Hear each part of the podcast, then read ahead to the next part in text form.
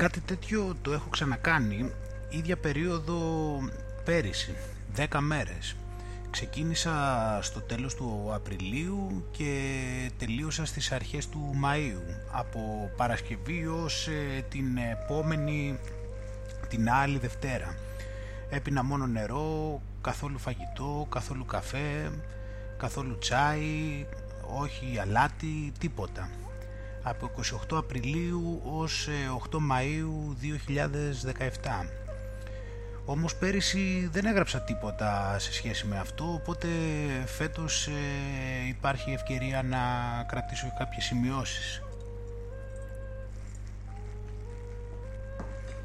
Δεν μπορώ να πω ότι δεν είμαι ενθουσιασμένος με αυτό και για να είμαι ειλικρινής ε, τον τελευταίο μήνα το περίμενα με ανυπομονησία. Παρ' όλα αυτά περίμενα τον Μάιο επειδή θεωρώ πως είναι καλύτερο οι θερμοκρασίες να είναι λίγο υψηλότερες ε, και είναι καλό να αποφεύγεις ε, τέτοιες μακρές νηστείες νομίζω σε περιόδους που οι θερμοκρασίες είναι πολύ χαμηλές ε, γιατί το σώμα έχει περισσότερες απαιτήσεις. Ε, Παρ' όλα αυτά φαίνεται πως στο Λονδίνο τελικά οι θερμοκρασίες ήταν υψηλότερες στα μέσα Απριλίου από ότι τώρα και μάλιστα δυστυχώς ε, τα πλάνα μου πέσαν έξω σε σχέση με όπως το περίμενα γιατί από χθες μέχρι αύριο οι θερμοκρασίες ε, θα είναι και κάτω από 10 βαθμούς. Αυτό το podcast το κάνω τη δεύτερη μέρα γιατί πιστεύω ότι δεν θα είχε νόημα να γράψω για την πρώτη μιας και τα τελευταία τρία χρόνια ε, κάνω διακεκομένη νηστεία που σημαίνει ότι δεν παίρνω καθόλου θερμίδες για περίπου 18 ώρες κάθε μέρα και οτιδήποτε τρώω είναι, είναι σε ένα συγκεκριμένο παράθυρο 6 ωρών ή και λιγότερο.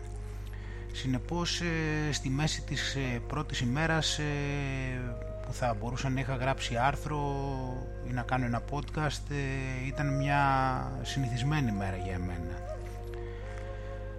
Οπότε για αυτή την νηστεία νερού που πίνεις μόνο νερό έχω τέσσερα πλεονεκτήματα από την πλευρά μου σε σχέση με άλλους. Όπως είπα είμαι συνηθισμένος ε, στην νηστεία καθώς ε, κάνω διακεκομένη νηστεία εδώ και τρία χρόνια επιμονή μου βάσεως. Τον τελευταίο μήνα επίσης έχω κάνει δύο 48 ώρες νηστείες όμως ε, τότε έπινα κανονικά καφέ ενώ τώρα έχω σταματήσει και αυτό. Ε, επίσης δεν έχω 8 ώρη πρωινή δουλειά οπότε δεν χρειάζεται να φεύγω από το σπίτι ε, και έχω πολύ ευέλικτο πρόγραμμα λόγω αυτού οπότε μπορώ να μειώσω πάρα πολύ και έτσι θα κάνω αυτές τις μέρες τα επίπεδα της εργασίας μου διότι εξαρτάται καθαρά από εμένα. Μέχρι τώρα τα πράγματα έχουν πάει ακριβώς ε, όπως και πέρυσι. Φαίνεται πως ε, στην αρχή το κυριότερο πρόβλημα είναι η έλλειψη καφεΐνης και όχι η έλλειψη φαγητού. Οπότε από χθες το βράδυ, περίπου 24 ώρες ε, μετά τον τελευταίο μου καφέ, ε, ξεκίνησα να έχω πολύ ισχυρούς ε, πονοκεφάλους. Ήταν τόσο ενοχλητική που είχα και κάποιες δυσκολίες να με πάρει ο ύπνος το βράδυ. Αυτό όπως είπα ήταν αναμενόμενο, απλώς είχα ξεχάσει τα επίπεδα του πόνου και τα επίπεδα ενόχλησης. Ε, επίσης ε, μέχρι ε, ακόμα και σήμερα από τότε που ξύπνησα το κεφάλι μου πονάει ε, αλλά όχι τόσο πολύ όσο χθες. Παρόλα αυτά ε, νομίζω ότι ίσως τις επόμενες ώρες να αυξηθεί λίγο ο πόνος. Αλλά από αύριο πιστεύω ότι θα αρχίσει σιγά σιγά να φεύγει. Αυτό το έχω συμπεράνει σύμφωνα με ό,τι συνέβη τον περασμένο χρόνο ε, επίσης αυτό είναι μια υπενθύμηση και μια πρακτική αληθινή απόδειξη πόσο εξαρτησιογόνος είναι ο καφές και η καφεΐνη στους ανθρώπους. Όπως ανέφερα χρειάστηκαν μόλις 24 ε, ώρες ε, για να ξεκινήσω να έχω πονοκεφάλους. Κάποιος θα μπορούσε να ρωτήσει θεωρητικά πώς μπορώ να ξέρω ότι ο πόνος προέρχεται από την έλλειψη καφεΐνης.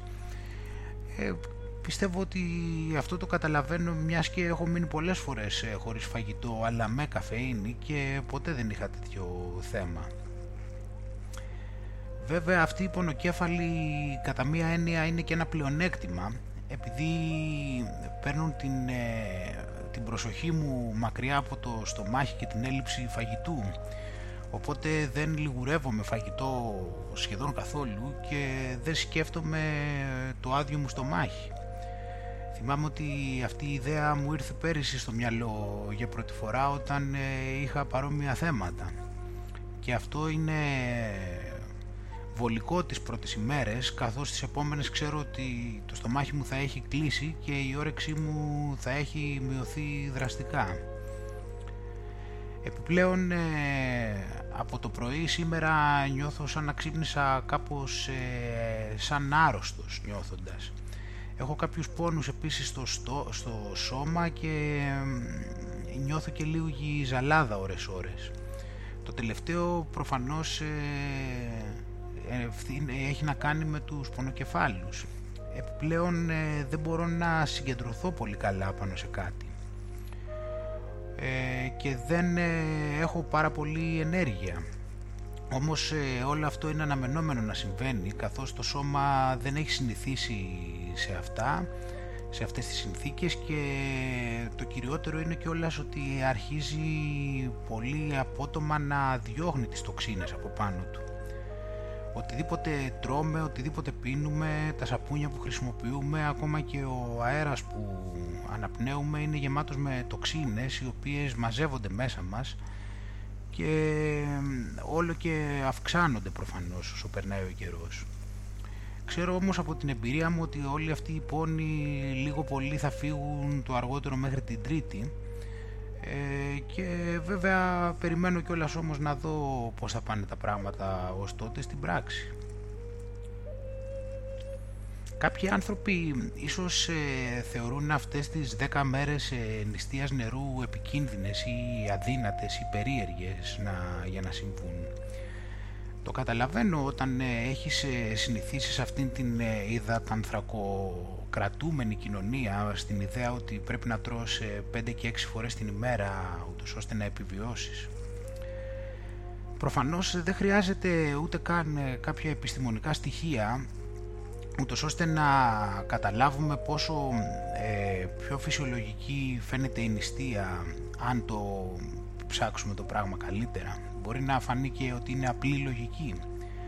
Πρώτα απ' όλα πάρα πολλοί άνθρωποι έχουν κάνει νηστείες νερού μέχρι και 40 μέρες ή ακόμα και περισσότερο.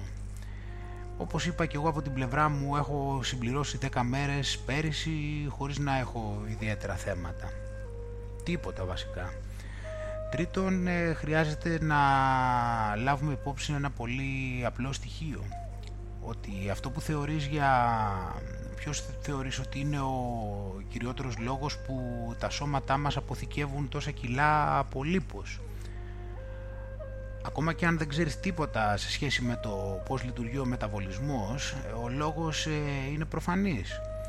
Ούτως ώστε να το χρησιμοποιήσει όταν ε, οι θερμίδες που χρησιμοποιούμε, που καταναλώνουμε δεν είναι αρκετές. Ποιος άλλος λόγος θα μπορούσε να είναι; Γιατί λοιπόν νομίζεις ότι οι πιο πολλοί άνθρωποι έχουν ε, περιττό λίπος στα σώματά τους; Επειδή αντί να διατηρούν ε, μια νορμάλ ε, ισορροπία ε, συνεχώς καταναλώνουν για επί χρόνια πολύ περισσότερες ε, θερμίδες από ό,τι χρειάζονται τα σώματά τους. Επίσης καταναλώνουν πάρα πολλές τοξίνες οι οποίες αποθηκεύονται στο λίπος. Βλέπω πολλούς ανθρώπους οι οποίοι νιώθουν ζαλάδα όταν ε, δεν τρώνε για κάποιες ώρες ε, και φοβούνται ότι ίσως θα χάσουν τις αισθήσεις τους. Όμως ε, και ένας καπνιστής για παράδειγμα δεν γίνεται νευρικός ή έχει πονοκεφάλους όταν δεν παίρνει νικοτίνη. Αυτό δεν σημαίνει ότι το ανθρώπινο σώμα δεν μπορεί να ζήσει χωρίς νικοτίνη, αλλά αυτό συμβαίνει επειδή υπάρχει η έλλειψη αυτής που έχει συνηθιστεί από την εξάρτηση. Χρειάζεται λοιπόν ε, να λάβεις υπόψη ε, δύο στοιχεία στα οποία πάνω κάτω οι περισσότεροι άνθρωποι βρίσκονται. πρώτον και κυριότερον ε, μιλάμε καθαρά για εξάρτηση πάνω σε ουσίες που υπάρχουν μέσα στο, στην τροφή μας και πολλές φορές ε, νομίζουμε, νομίζω ότι είναι και καταστροφικές τοξίνες. Το λέω αυτό γιατί βλέπω πολλούς ανθρώπους να καταναλώνουν φαγητό απ' έξω το οποίο είναι γεμάτο με τρανς ε, λιπαρά, με υδατάνθρακες και ένας θεός ξέρει τι άλλες χημικές ουσίες είτε γνωστές είτε και άγνωστες στη δημοφιλή επιστήμη για τα εξαρτησιογόνα και καταστροφικά, καταστροφικές τους συνέπειες. Επίσης υπάρχει, υπάρχουν πάρα πολλές έρευνες που όλο και αυξάνονται και μιλούν για βακτήρια τα οποία μένουν στα έντερά μας και δημιουργούν απικίες. Αυτά οι απικίες όλο και αυξάνονται και τρέφονται από τοξίνες οι οποίες ε, περιέχονται στις τροφές οι οποίες ε, καταναλώνουμε καθημερινά.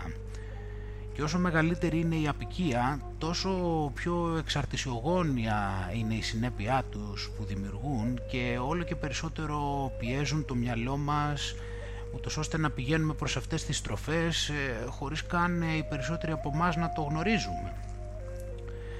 Και τώρα που το αναφέρω αυτό δεν έχεις ε, και εσύ ίσως πιάσει τον εαυτό σου πολλές φορές να επιζητά τροφές ε, παρότι δεν πεινάς καθόλου ή μόλις έχεις φάει; Την ίδια στιγμή μιας και διαβάζεις αυτό το blog υποθέτω ότι είσαι ένας έξυπνος άνθρωπος.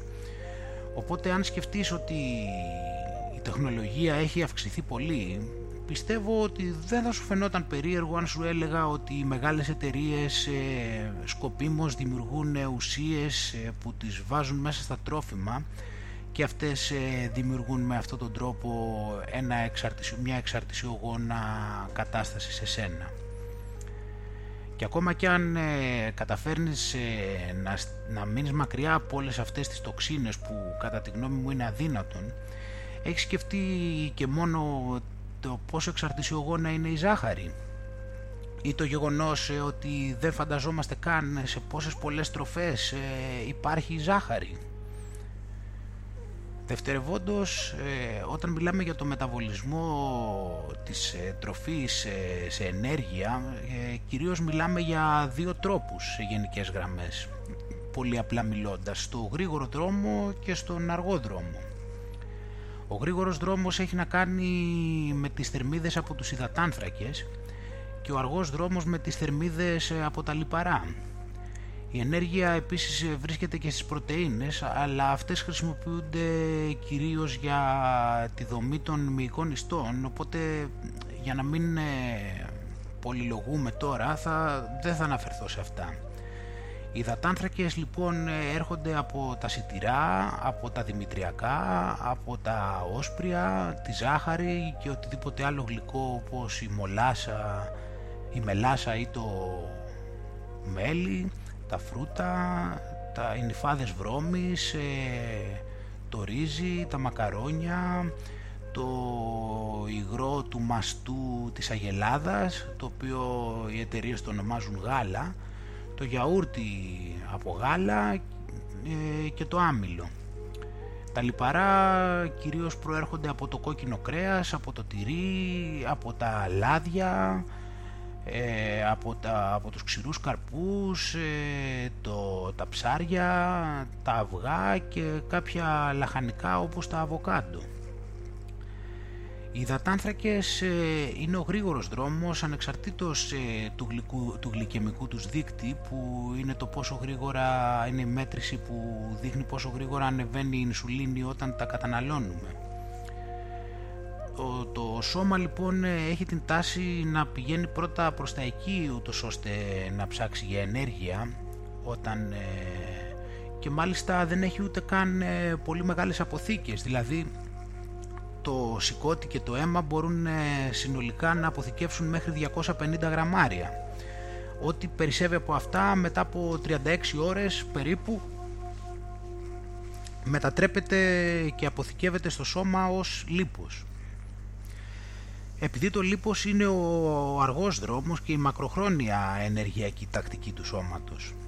Οι περισσότεροι άνθρωποι στις δυτικές κοινωνίες ε, όλη την ώρα τρέφονται με φαγητά γεμάτα από υδατάνθρακες οπότε όχι μόνο το σώμα είναι διαρκώς γεμάτο από αυτά αλλά τις περισσότερες φορές ε, έχει και υπερβολικό, σε υπερβολικό βαθμό οπότε αυτά όπως είπαμε μετατρέπονται σε λίπος και γι' αυτό και η παχυσαρκία όλο αυξάνεται και αυξάνεται. Ούτε καν τίθεται θέμα λοιπόν να χρησιμοποιήσει το λίπος ως ενέργεια το σώμα. Βέβαια δεν είναι όλοι οι διατάνθρακες ε, ίδιας ποιότητας ε, διατροφικής. Για παράδειγμα η βρώμη είναι πολύ πολύ πιο χρήσιμη από ότι το άσπρο ψωμί ή δεν υπάρχει σύγκριση μεταξύ ζάχαρης και μελιού. Το θέμα είναι ότι το σώμα μας ε, είναι συνηθισμένο να χρησιμοποιεί την ενέργεια σύμφωνα με τα διατροφικά δεδομένα που και τις διατροφικές μας συνήθειες. Αυτό σημαίνει ότι όσο εμείς ε, παίρνουμε το μεγαλύτερο μέρος των θερμίδων μας ε, καθημερινά και επί χρόνια από υδατάνθρακες, το σώμα δεν έχει συνηθίσει να καταναλώνει το λίπος αποτελεσματικά για τις ανάγκες του. Συνεπώς, ε, να καίει δηλαδή το λίπος. Συνεπώς καταλαβαίνεις ότι όταν ε, περνούν ε, κάποιες ώρες και εμείς έχουμε μείνει χωρίς υδατάνθρακες σε σχέση με αυτό που έχουμε συνηθίσει στο σώμα μας, το σώμα δεν θα πάει άμεσα στην καύση του λίπους, αλλά θα νιώθουμε ότι έχουμε πολύ πεσμένη ενέργεια και παρεμφερή στοιχεία.